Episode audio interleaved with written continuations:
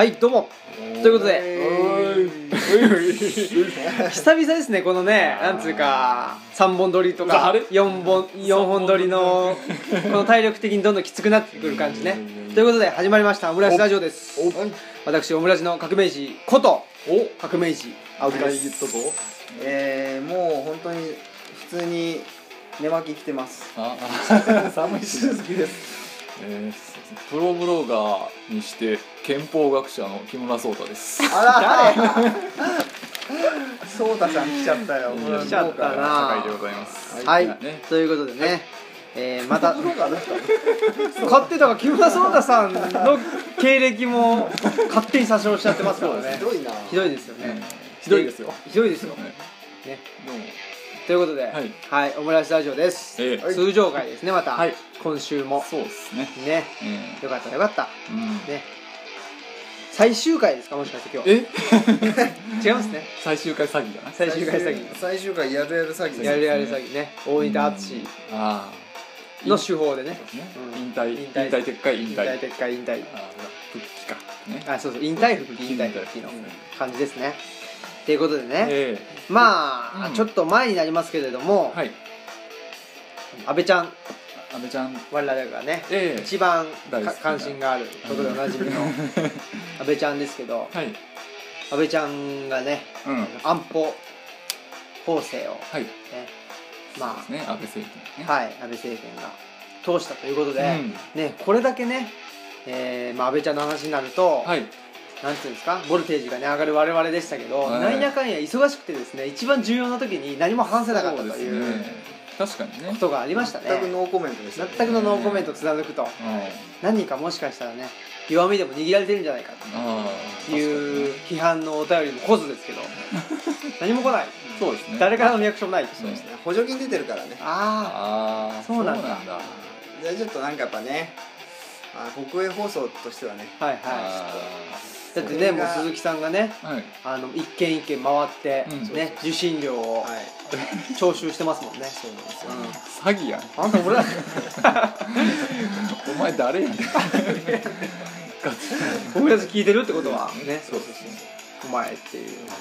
だってえ聞けるって書いて 何それ。鈴木のやつわ鈴木のやつかんないけど。オムライス聞けるってことははい聞ける可能性があるってこと。だって NHK って別に見てようがね、うん。あの見て前が見ようと思ったら見れるという状況にあったらもう徴収できるんでしょうかね、そうですよね。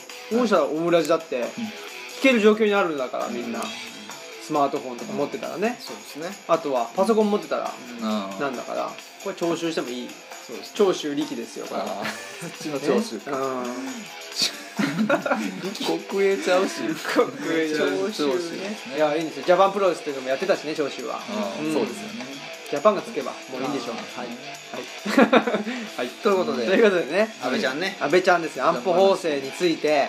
どうねえこれ。なんだと。どうなんだっつうかまあねあのえ鈴木さん賛成ですか？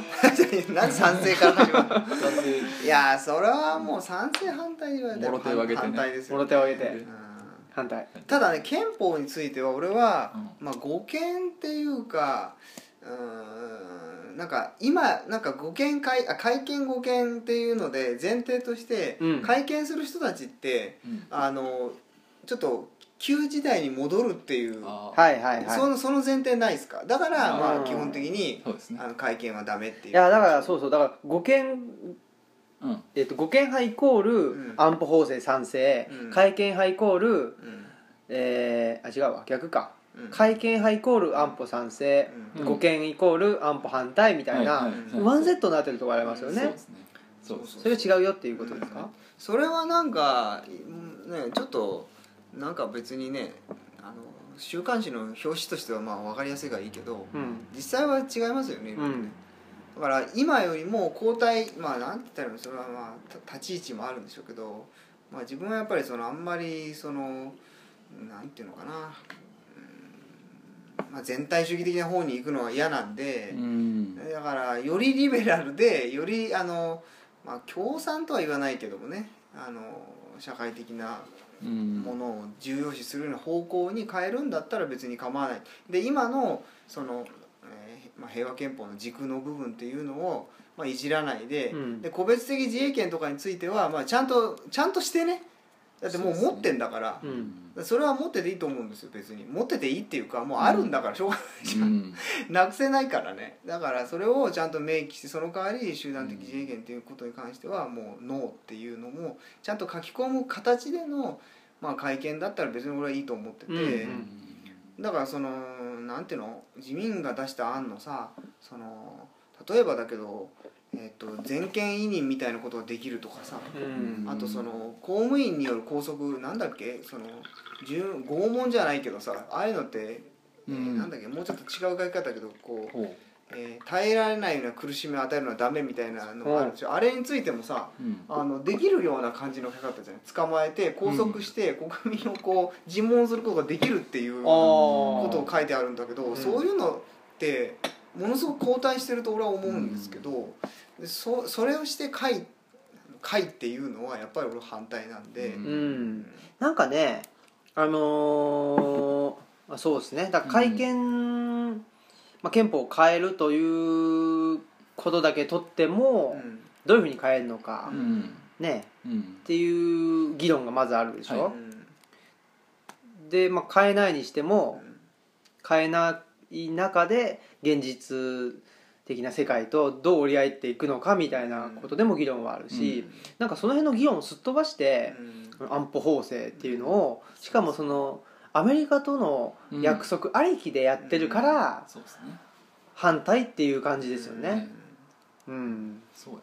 だからどうも分かんないんですよね。なんか脅威っていうのがさまあ最初は 最初はさホルムズ海峡の話だったでしょ、うん。そうこうしてるうちにさなんかアメリカとねイランがなんかこう中東がなんかいろいろこう話し合いがさ、うん。まああれもいろいろあるけど、うん。なんかとりあえず和解しちゃったりとかして、うん。で あっちはもうさホルムズ海峡脅威はないみたいなまあもともとなかったんだけどね、うん。だってあの人がどうやって輸出するんだよっていうのもあるわけだしさ、まあそれ置いといてよよりなくなったらさ急にね、うん。あの中国っていうさうん。なんかねもうはっきり明言するようになってさ、ね。うん。でも中国まあ近隣からの脅威ってさ個別的自衛権があるわけでしょ？うんうんうん。もう持ってるじゃないですか。だからそれで十分なんですよ。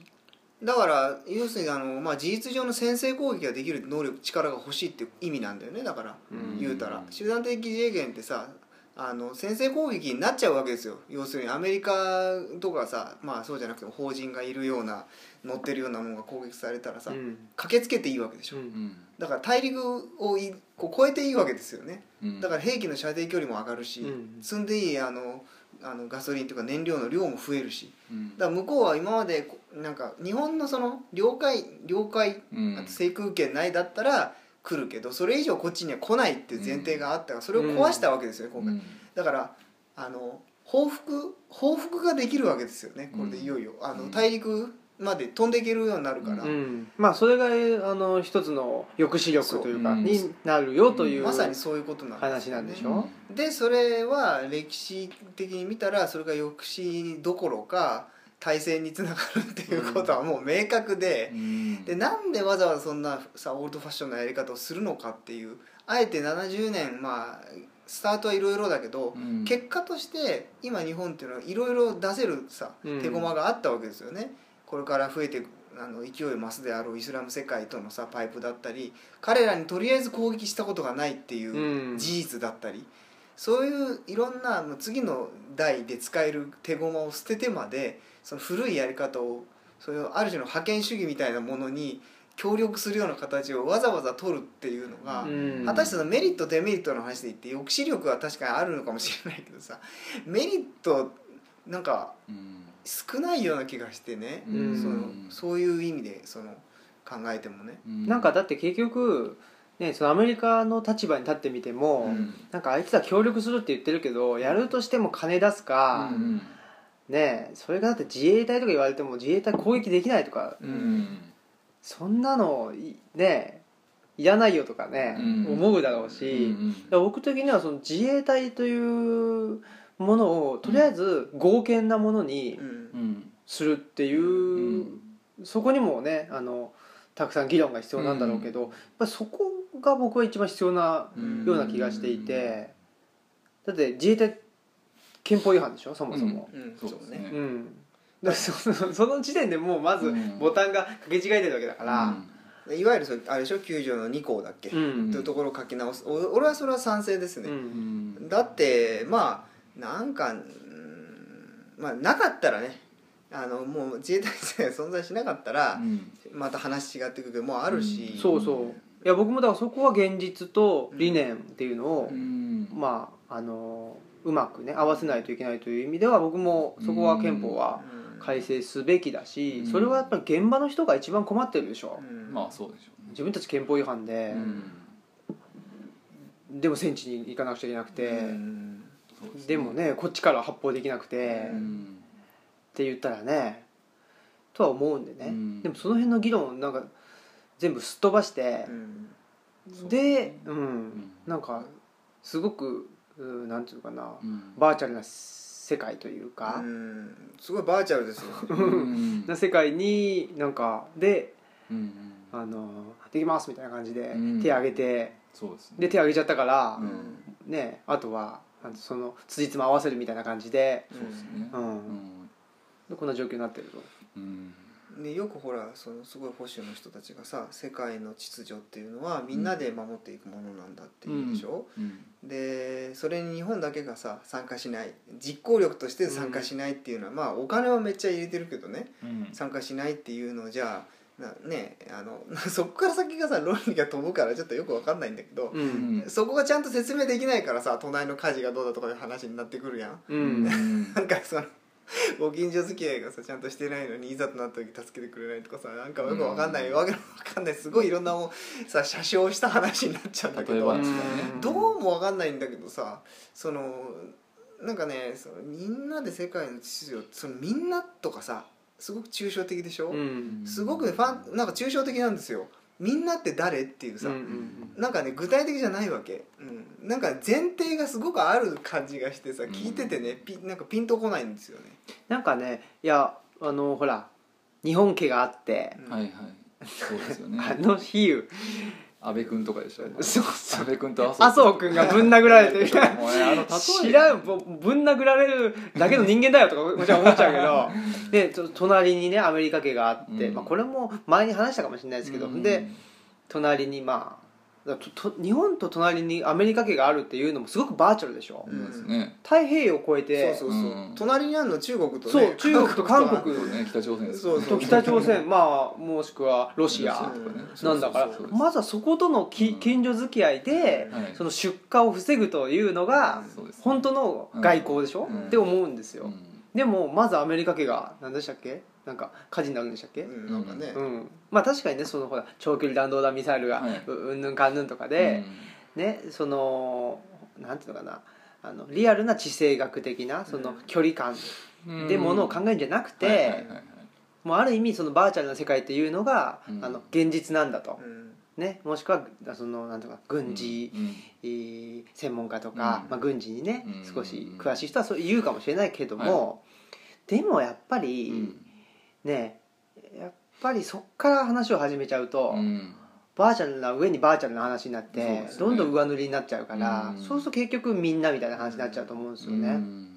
でもすごい変ですよね。隣、うん。アメリカが隣で、うん。でも脅威は中国なんでしょ、うん。うんでやっぱりご近所さんは中国なんじゃんね。そうそうそうそれ自分で認めてるようなもんで、うん。だったら先にさそっちとの関係を考える方がでしょ？リアルだよね、僕もそう思う。まあただなんていうのあの社会体制とか、うん。ね、そういう意味で心理的にご近所さんっていうのがアメリカということは分からないでもないんですよ。はい。分からないしまあ結局ねあのうん。属国というか、うん。ねあのまあ属国属国でもないその、なんていうの属州ぐらいの感じで 日本はね、うん。えーあるから、うん。そういう意味であのご近所さんというか親分はアメリカっていううんことなのかもしれないけども、うんその辺をこっちがねいろいろと考えない考えて、うん。あのいかないと理解できないはい。状況うんを、あの一国の首相がテレビに出てう、ん。なんか よくわからんそのなんか家の模型を持ち出したりしてやってるっていうのがうん。すごくバーチャルだと思いますねそうですね。うん、で分かるんですけどね、うん。あの地理的な近さっていうのと、うん。心理的な、はい。しまあ、し心理だけじゃなくてもその外交上の関係でね、近い遠いっていうのがあるということは分かるんですけど、うん。分かるんでけど、うん。やっぱりねそのアメリカっていうのにも限界はあるしで国境を接してるのがね、うん。け国境を接してるっていうかまあそうですね。具体的に北方領土うんがあったりするのはロシアだしその辺のことをきちんと、うん。あの見ないでというかう、ん。あのあの言わないでね、うん。きちんとテーブルの上に出さないでうん。やるっていうのはすごくあの不誠実だし、そうですようねん、それで国民を説得しようとしても、うん。そりゃあの論理は破綻するしそうですね。なんか大事なこと言ってないでしょっていうふうにみんな思うじゃないですか、うん。なんかしっくりこない。そうそうそうそうそう。それはやっぱりその辺の特に国境接してる部分沖縄とうん。北方領土はい。まあ竹島もあるんでしょうけど、はい。その辺のリアルに、うん。あの国境を接してる部分っていうのに何もなんかそ,、その辺への言及がすごくバーチャルというか、敵みたいなね、うん、そうそうそうそうそうそうそう。だ,、だ本当にねあの東京からの視点でしか見てない、ね、だからやっぱりあの沖縄は沖縄でね、うん、あのえー、えー、と小長さんとかの話聞いてると、うん、あそうだなってやっぱりね思うじゃないですか、思うしあとね、うん。その鈴木宗男のさんのね話を聞いてると、うん。あそれはすごくねうん。あの納得できるんですよ。うん。それ一般化はできないんだけど、うん。そのなんうのかな地方独自のうん。あのロジックがあって、うん。あのなんていうのかないろんな理由があるんだろうなっていう,、こと。でそれは大変だし、はい。でそこに一般論では何か言えない。うん。すごくあのなんつったらいいんですかね。まあ理由がね、あるっていうのは分かるんで、はいうん。そこから話を進めてもらわないと、そうですよ。ねうん、難しいじゃないですか,、うん。だからやっぱりねその安倍ちゃんの話の中でやっぱり欠けてるっていうのは日本がどこに位置してて、うん。で周りにはどんな国が実際の距離として近くにあるのかっていうことと、アメリカとのその外交上政治上の関係うんっていうのをきちんとやっぱりうんかあの開示してくれないとそれは納得しないでしょ？うん。と思うんですよね。うん。で多分それ安倍ちゃん分かってないんですよね、分かってないしうん。やっぱり前からずっと言ってるそのじっちゃんのねうん。じっちゃんの何かけてるやつね。何かけての部分がうん。やっぱ大きいんじゃないですかね、うん。とその自分自身安倍安倍さん自身とアメリカとの関係、うん。個人との個人的なアメリカとの距離感うん。だけしか考えてない気がしますよね、うん。国というか、うんそういうののねいろんなのの始まりになったことって言えばやっぱりさっきの大戦ですよね、うん。あれをどういうふうに扱うかっていうことがやっぱり全然整理できてないしね。国民のな上で国民としてのね合意っていうのがやっぱ取れてなかったんだなっていうことがものすごく感じましたね。うん。いま、未だにそう英霊がどうとか、うんうんあの言ってるわけじゃん。いやそれがね悪いとかいいとかっていう政治的な立ち位置のこと言ってんじゃなくてそれはもうねいろいろあると思うんですよ。自分のじ、おじいちゃんがね死んだとかいう話。自分の周りにないから分かんないことっていっぱいあるじゃないですか、うん。うんそのことを分かったようなふうに言うのはね俺あんまり好きじゃないけど、でもさそのなんていうの決まってないんですよね。どういうふうに扱うかっていうの、うん。あれはもう良くなかったんだとか悪かったんだとね、うん。なんか反省すべきだとかいやそうじゃない。あれはあのた真実の戦いだったんだとかさアジアの解放だったんだとかさだってうん言わない限りようで言ってんだよそんなことさ、うん。そそれはね個人の中にはあっていいんですよ。うん。立場があるから、私はねだけど国として決まってないでしょ、うん。そのこういうふうにしちゃいけないっていうのがさ、うん。本当は決まってるんですよね。うん決まってるんだけど、うん。決まってない。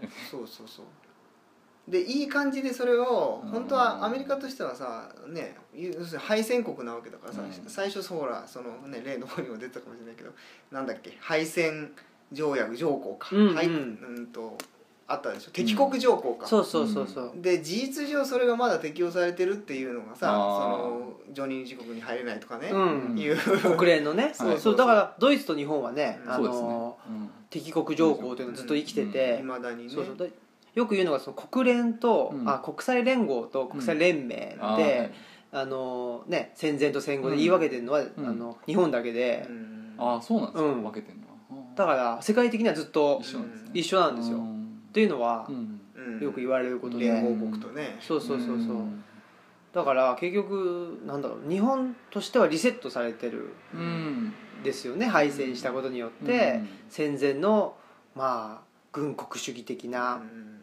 あの日本うとん。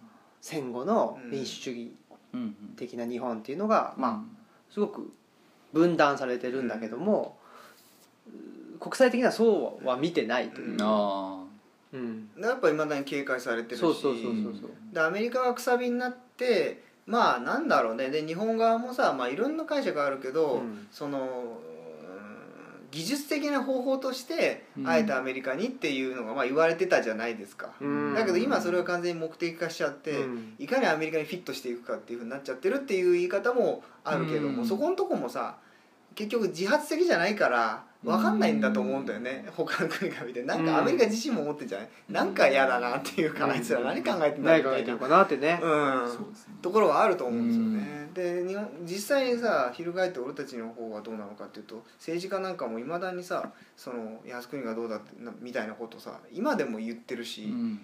あのそれが公の問題として語られているっていうところとかも、うんやっぱり全然あの戦争をどう扱うかってことが整整頓できてないし、うん。もちろん気持ちの上では整頓できてないけど、うん。なんかそのちゃんとなんだろうあの整備されてないのかなって感じもして、うん。そのほなんて政治の方法としてね。うん。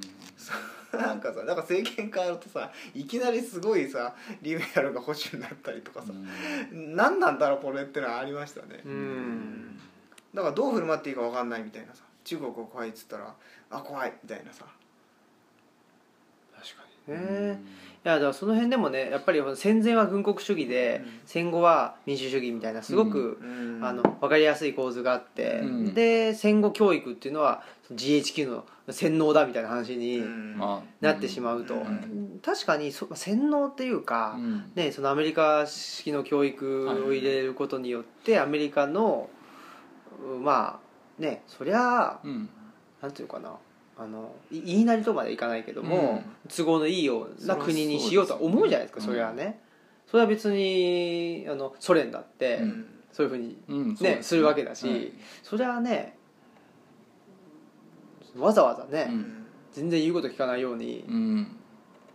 しないでしょ、ううん。んだけどそれだけじゃないし、はい。っていうのでで戦前も軍国主義軍国主義って言うけど、うん。それだってねまあ言ったってラスト10年とか、うん。ね、そんなもんなんだからやっぱりもうちょっと前からきちんとね、見てってで国際的にあのなんていうのかなあの活躍してた日本っていうのがあって、結局軍国主義化していってしまうという流れもあるわけだから、うん。まあ、戦前イコール軍国主義っていうのもおかしいし、やっその辺で、うん。やっぱり何のかな戦前戦後っていうふうに分けて考えちゃうとそれはそれで問題があると。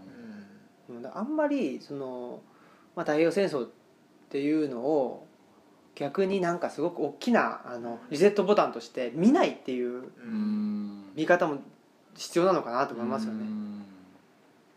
うん。ももちろんねその原爆を落とされてで大空襲でっていうのがあるんだけども、うん。そこでね全てなくなってしまってうん。で GHQ によってねあの一から生まれ変わったかというとそうでもないし。うん。そうですよ。ねやっぱりね一から生まれ変わったってなっちゃうともう全部 GHQ のせいとかねアメリカのせいとかね、うん。いうふうになっちゃいますけどそれはそれでね、うん。まあ、そういう面ももちろんあるけども、うん。そうじゃないところもあるからその辺を考えていかないと結局ねうん。親米とか反米とか言ってても、うんね、それはだって関係の話でしょ？アメリカとの。う。ん。でそもそもその実態としてうん。ある日本っていうのは何なのっていう。うん。ね。そうそう。そそそこがすごくねあのうん。揺らいだような感じがするよね、だからそれを多分言葉にするっていうのがすごく苦手なんですよね。ううん。ん多分。日本っていうまあそれが国民性なのか分かんないですけどね、だって自分はこうだって言わなくても結局島国だから、うん。なんとなくねうん。その文化の均質性とか、うん。うんっていうのがあるように見えるから、うん。はいでそれ実態としてあるわけじゃなくて、うん。あるように見えるとうん。いうことなので、そうなんだよね。まあなんかあのちゃんと孤立したさ、まあこまあ、上と下はねつながってるけど、うん。あの別になってるじゃないですか。うん。はっきり海で、うんだからがゆえにあやふやないよね。国のっていうアイデンティティが弱いよね。ね。接してないからさ、うん。俺たちみたいな感覚が薄いから、うん。あんだ戦争でまあ負けてそれをどう扱うかっていうのもさあんまり決められないっていうかさう、ん。なんかまあ負けたけどみたいな感じでさなんていうかこうね、うん。でそういう意味ではやっぱりその支配っていうのを受けなかった、ううんん。あのー長い歴史の上でね日本が、うん。で逆に同じ島国っていうのは例えばイギリスにしても同じ島国だけど、うん。ねあのーバイキングの人たちが入ってきたり、うん。まあ、あとフランスのね、まあ、フランスのなんていうかな一地方みたいな感じだったわけですよ。昔はイギリスって。ですねでもそこからそうじゃないと。いうふうにしていくっていう上では、うん。まあ、アイデンティティを形作っていくとうん。いうことがあったんですけど日本ってあんまそういうのないでしょ、ないですね。うん。うんね、あのうん。モンゴル来たけどうん。神風によって、ね、救われたりとか まあるじゃないですか、その言葉は残ってね。そうそうそう。その言葉だけが残ってる。そういう意味では今の状況っていうのが、やっぱあのー一つね日本人としてのうん。日本人とは何かっていうのをちょっと考える、はい。うんいい機会なのかなとは思うんですよね。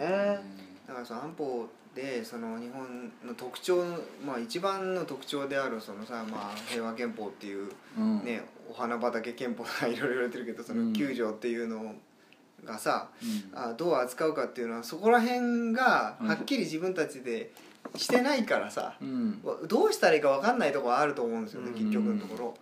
その平和国家とかなんとかっていうんだってさ、まあね、自分たちであの決めたわけじゃない部分があったりしてだけれどもそれで結果としてはままあそれなりにやれてきちゃった部分もあったりしてうん。でそもそもそれ以前にもうそんなにそういうすごいさ革命とかさそういうこう自分たちはこうなんだっていうことを言葉にすることをしなくてもそれなりにやれてきちゃったベースがあったりしてうん。ある種馴染んじゃったのかもしれないね。ねその征服されるっていうことうんもともと親和性があったというかそういう扱いに。だからその制服のされ方っていうのも多分日本的なんだと思いますよすごく。アメリカもよく研究してやったってああそれはありますよね。ちょっ。とね残してね可能性をね。でもそれはやっぱりそのねあの地方移住じゃないですけど、うん。ねその国ごとにやっぱり、まあ、支配者としては違う方法を取るんだろうし、まあ、ある程度あのなんていうのかな現地の支配者に任せるっていうやり方うん。でしょうね。そうですよね。うん、でそれをだからそういう意味ではねなぜ中東の支配がうまくいかないかっていうのはうん。もうちょっとね研究してるんだったらうん。ねうまくいいくはずだろうなとか思いますけど、まあよっぽどなんか相性がね 悪いのかなっていうの。はうん。イスラム社会ですね。うん。やっぱあれはもうなんかねよく言われてるけど国じゃないもんね、うん。その一個のさしかもあの人たちってさその組織じゃないじゃない。うん。あのなんていないでしょ？偉い人が。そのまあね。数字まあ、がなくて一応カリフとかね。あるけど、うんうん。なんかそのさこうなんか、うん。本当にそのイスラムなんだよねだから支配っていうのがさ、うん。できないんじゃない、うん。どこかで切るとかどこかで線引くっていうのがないじゃない、うん。概念概念っていうか、まあ、うん。宗教っていうか神様だからさ、うん。すごいよね。あれは本当に強敵だよね。その中の対立もねすごいですもんね、うん。イスラムはだからシーア派とシーア派とねですよね。うん。すごいもちろんキリスト教にもとかにも細かく分けたらありますけど、その宗教と政治の関係性。でもイスラムのねそのスンニ派とかとまたちょっと違うんでしょうね。激しさが違いますね、うん。宗教に対する、うん、たそういう意味じゃ日本は確かに統治というかうん。やりやすかったのかもしれないですね、そうなんじゃないですか？ねやりやすかったんだろうね、うん。だから俺うんこう安保大事大事って言っても、うん。その何がどう大事でっていうのがさいまいちよくさはっきり言えない部分があって、うん。なんかこう大事なんだけど